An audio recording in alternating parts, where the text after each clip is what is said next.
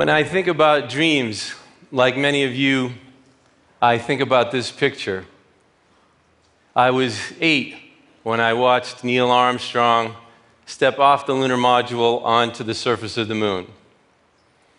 I'd never seen anything like it before, and I've never seen anything like it since.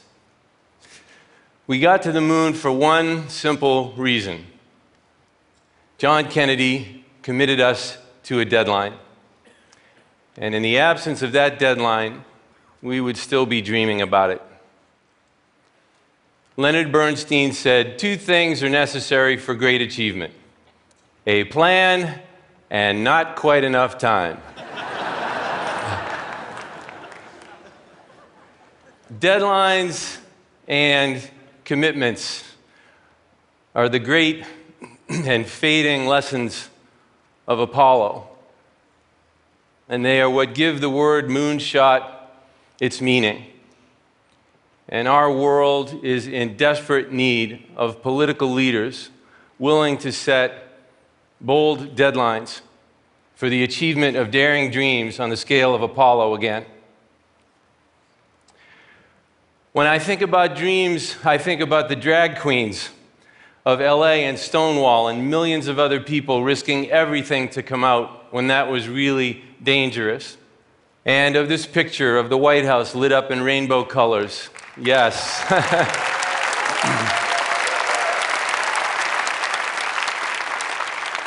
celebrating America's gay and lesbian citizens' right to marry. It is a picture that, in my wildest dreams, I could never have imagined when I was 18 and figuring out that I was gay and feeling estranged from my country and my dreams because of it.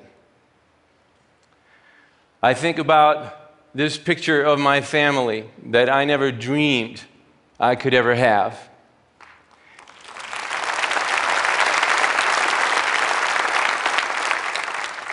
and of our children holding this headline I never dreamed could ever be printed about the Supreme Court ruling.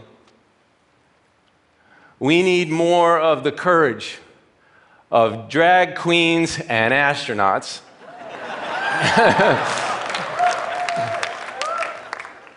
but I want to talk about the need for us to dream in more than one dimension because there was something about Apollo that I didn't know when I was eight, and something about organizing that the rainbow colors over.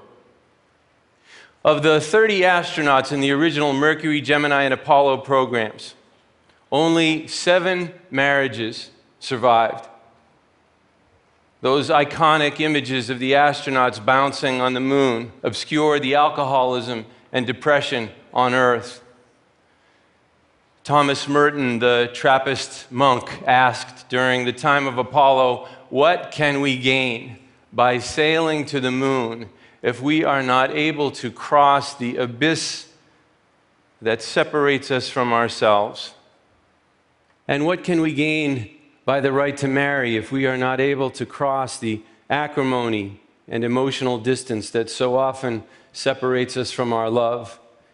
And not just in marriage I have seen the most hurtful, destructive, tragic infighting in LGBT and AIDS and breast cancer and nonprofit activism, all in the name of love. Thomas Merton also wrote about wars among saints and that, quote, there is a pervasive form of contemporary violence to which the idealist most easily succumbs activism and overwork. The frenzy of our activism neutralizes our work for peace, it destroys our own inner capacity for peace. Too often, our dreams become these compartmentalized fixations on some future that destroy our ability to be present for our lives right now our dreams of a better life for some future humanity or some other humanity in another country alienate us from the beautiful human being sitting next to us at this very moment. Well, that's just the price of progress, we say. You can go to the moon or you can have stability in your family life. And we can't conceive of dreaming in both dimensions at the same time. And we don't set the bar much higher than stability when it comes to our emotional life, which is why our technology for talking to one another has gone vertical. Our ability to listen and understand one another has gone nowhere. Our access to information is through the roof. Our access to joy, grounded. But this idea that our presence and our future are mutually exclusive, that to fulfill our potential for doing, we have to surrender our profound potential for being that the number of transistors on a circuit can be doubled and doubled, but our capacity for compassion and humanity and serenity and love is somehow limited, is a false and suffocating choice.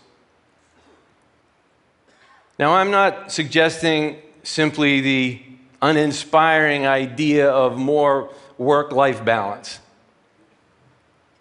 What good is it for me to spend more time with my kids at home if my mind is always somewhere else while I'm doing it? I'm not even talking about mindfulness. Mindfulness is all of a sudden becoming a tool for improving productivity.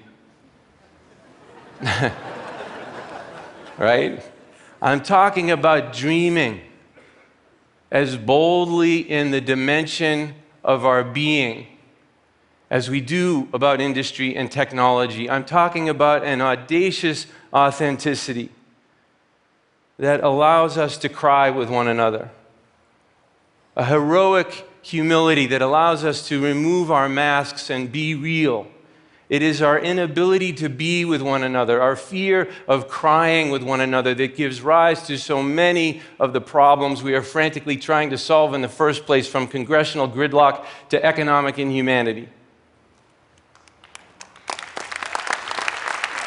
I'm talking about what Jonas Salk called an Epoch B, a new epoch in which we become as excited about and curious about and scientific about the development of our humanity as we are the development of our technology.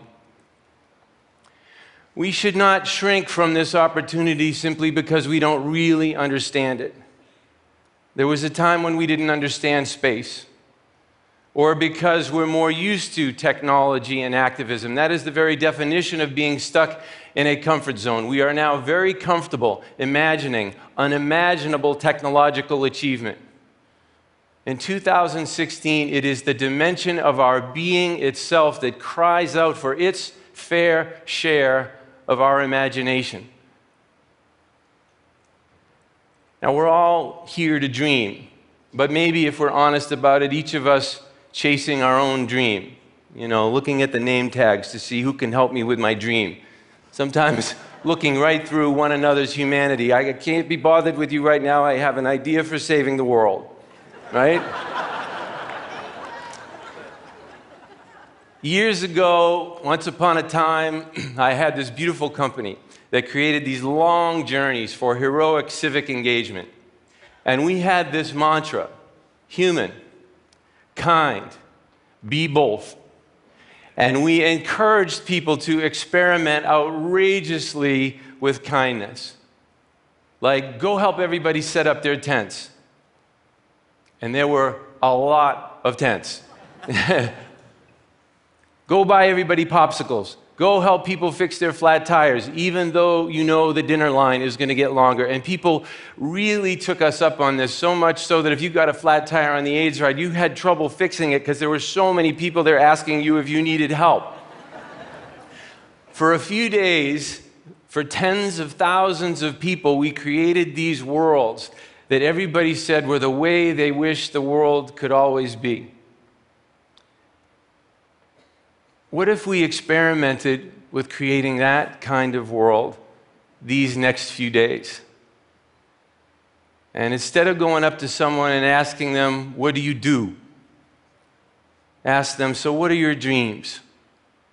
Or what are your broken dreams? You know, Ted, tend to each other's dreams.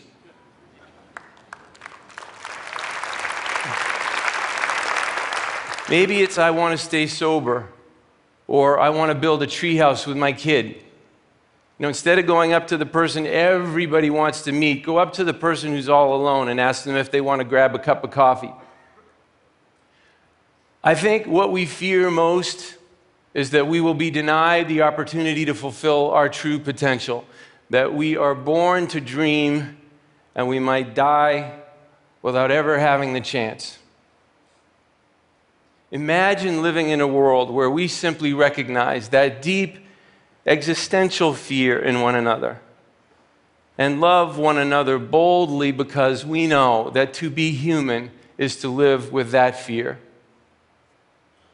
It's time for us to dream in multiple dimensions simultaneously.